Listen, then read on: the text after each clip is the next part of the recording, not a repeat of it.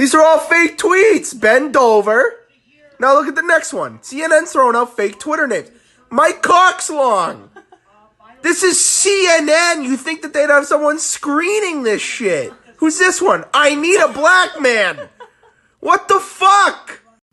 Hey everyone, that clip has absolutely nothing to do with what I'm going to talk about, but Happy New Year 2022.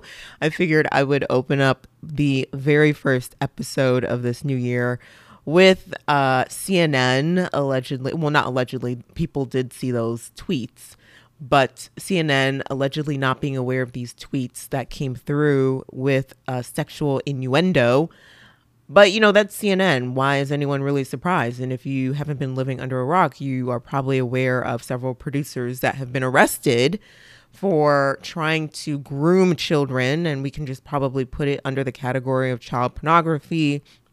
Yeah, that's that's what's going on at CNN. And apparently Chris Cuomo and Jake Tapper and Don Lemon, they don't know what's going on. But as you may know, and if you are intelligent enough, if you have the IQ high enough, you'll know that if the producers are engaged in this type of activity, then it probably stems high up. So, anyway, that is a different conversation for another episode, which is coming down the pipeline.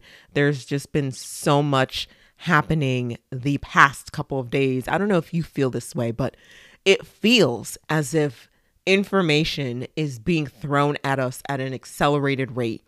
And I'm doing the best that I can to filter through what is important, what is essential for you all to know, and for me to break down so that you can be prepared in this new year. So, yeah. Well, what am I going to talk about today? How am I going to begin the new year? I do want to talk about Washington, D.C., because some of you may know that I live in the area. But I wanted to give a quick update on the La Palma volcano. That has definitely garnered a lot of attention. I did an episode a couple episodes ago. And oddly, that was uh, listened to pretty frequently. So, for those of you who are just curious or didn't really follow up, the La Palma volcano has stopped erupting. Uh, it actually officially stopped December 13th, but they made the announcement right before the end of the year. So that's great news. If you're on the East Coast, we don't have to worry about it, but we don't know what will happen in the near future. So hopefully that volcano uh, stays dormant for a very long time. Now, moving on to what I really wanted to talk about. And this triggered me, triggered me because I know there are a lot of people who are on this awakening journey and trying to seek information to help them understand what's going on. Unfortunately, there will be people who will throw video clips together. They're very brief. They don't provide enough context. And it does take a substantial amount of time to do research and to uh, give your own perspective. It, it is only your perspective. It may not be right or wrong, it's just a different reality. But when you do back your observations up with some type of um, documentation or references or anything that is actually tangible, I typically like to look at government documents because we do have the FOIA Act, which is the Freedom of Information Act. And not saying that the government does not uh, alter data, we are seeing that in real time right now with COVID, but they do tend to to at least have the most accurate information. And if it is information that they deem as being a security to, or national security, I should say, they will make it classified. Um, and then eventually down the road, it's declassified and so forth. So, what I'm really saying is, I refer to specific legal documents, um, my experience, and then, of course, what other uh, witnesses or testimonies are out there in order to give you a realistic view of what's going on so you can fill in that gap. Now, real quick, wanted to mention that it snowed in DC.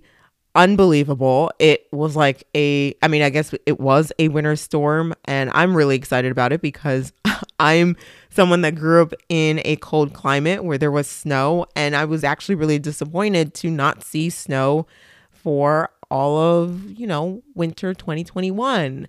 But I guess the way to open up 2022 is to have a winter storm. And it was actually very beautiful. There was really nobody on the road. And it's quite pathetic how we have a snow truck or snow plow drivers and they don't know how to plow snow. Very disappointing. Very, very disappointing. They need to learn from the people in the Midwest. Uh, they do it in a very, very uh, formalized, or should say, great formation, uh, great technique and they can plow things even during a snowstorm. But here in DC, it's like people don't know what snow is and they freak out and it ends up being an apocalypse. So I, I don't know. I don't I don't get it. But what's really important is that the federal government is closed. Now this is what I wanted to come to, which was this idea that Washington DC is closed. DC is not closed. The federal government is not closed. I happened to stumble across a video, or I should say, a specific channel. And this individual, I believe he lives in the DC area, and he has been creating these videos stating that the FBI uh, office was boarded up and nobody is out here on the streets in DC on New Year's Eve. And there are these underground tunnels in DC, which they do exist, but they're not that close to the surface. So I'm probably calling out who this individual is. I'm not going to give the title of this channel. I'm not in any way trying to create any type of rift with this individual. I think there is plenty of room for anybody, but you need to be careful with what type of information you are putting out there. And I am going to refute what this individual has been saying in his videos because it doesn't make any sense. And his videos are only two minutes long. So, as I mentioned, a lot of people are on this journey and they're trying to get the most accurate information, or most importantly, an understanding of what's going on. And when this narrative of DC is closed is circulating, that's giving an inaccurate picture. I mean, it's completely false, and I can tell you why. So, the first thing you have to understand is if the federal government is closed, and it has not been closed for two years, or at least like a year and a half since COVID happened. And I know this because I used to work in the federal government as a contractor. So I was there when everything went to shit in March. All right. All federal employees and contractors were told to work from home. So I believe it was March 13th when it was announced. And since then, everybody has been teleworking. That is why you don't see people in the office. Now, there are some people who do go into the office. Those are folks who are probably ranked like G13 or higher. They may have specific meetings and so on. But the federal offices have been closed generally to the public and anyone who is not uh, necessarily essential. And I will go into those terms about essential and non essential because that actually derives from the federal government, but it's being used even in the private sector. So I wanted to clarify the fact that people have been teleworking and they have been teleworking for a very long time. People have started coming into the office as of last September so, depending on uh, the department and then the agency, it's actually driven by the department. They will indicate if they want people to come back into the office. So, I don't know what the status is for all the departments. I just know that each department, once they've been given the green light, they will determine when uh, their particular uh, federal employees will come back into the office. And then the contractors themselves will follow. So there is another component to this narrative about Washington, D.C. being closed, and that is that there's nobody in the city. Now, let's analyze some of these videos and really understand if this makes sense. The individual is driving around the Capitol building and sometimes by the White House. Now, you need to understand that the one road that connects the White House to Capitol Hill is Pennsylvania Avenue. You have a lot of departments there. You have DOJ, you have DHS, etc. Why would you drive around the one area where you know that people are teleworking and obviously would not be present? And I saw a, a more recent video where the individual was there on New Year's Eve, uh, the day, during the day. And I'm like, dude, this doesn't make any sense. Well, first off, a lot of people are teleworking. Two, you got to understand that Washington, D.C. is a very transient city. So, what I mean is that you don't have a lot of people who stay here uh, for the holidays. So, they're not originally from D.C.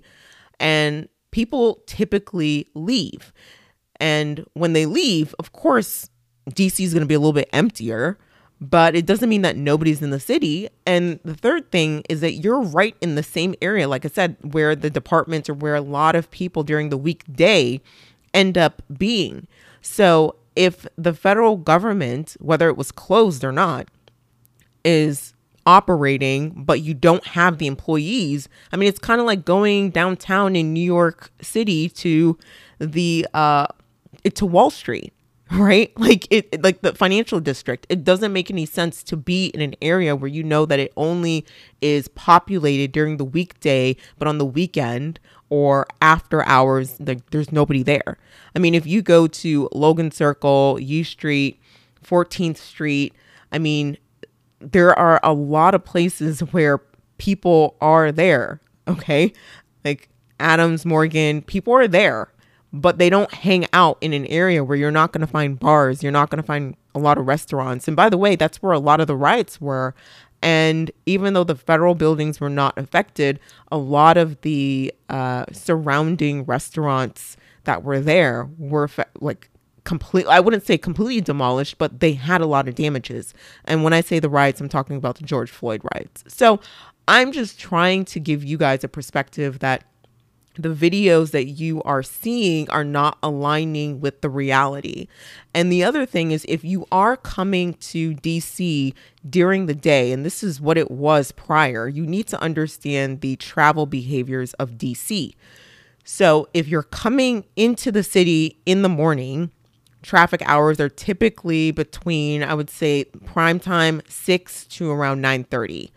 Now, if you are in the city around 10 o'clock to let's say 2:30, you're not going to see that much heavy traffic. Like you will see a lot of foot foot traffic, but that was what it was prior to COVID.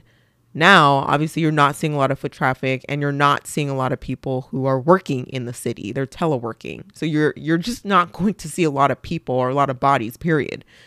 And then after those hours, so from 3:30 to about 7:30, the traffic hits. Now I know that people are going back into the city because I have driven in the traffic around uh, the evening time and especially when people are leaving the city, you're either taking 395 or you're going north to Maryland. See, I'm very familiar with this. That's why a lot of these videos are very deceiving. And I want people to understand that Washington, D.C. is not close. But most importantly, you can't take everything at face value because if people don't give you the context, they are going to uh, present narratives and you're going to assume something that may not, in fact, be true. The final thing I do want to mention, and this is so important, is that there is a site to, to determine if the federal government is open. And that site is called OPM. OPM is the Office of Personnel Management, and a lot of federal employees use that. I mean, this is public, right? I'm not saying anything that is confidential, but you can check to see if the federal government is open.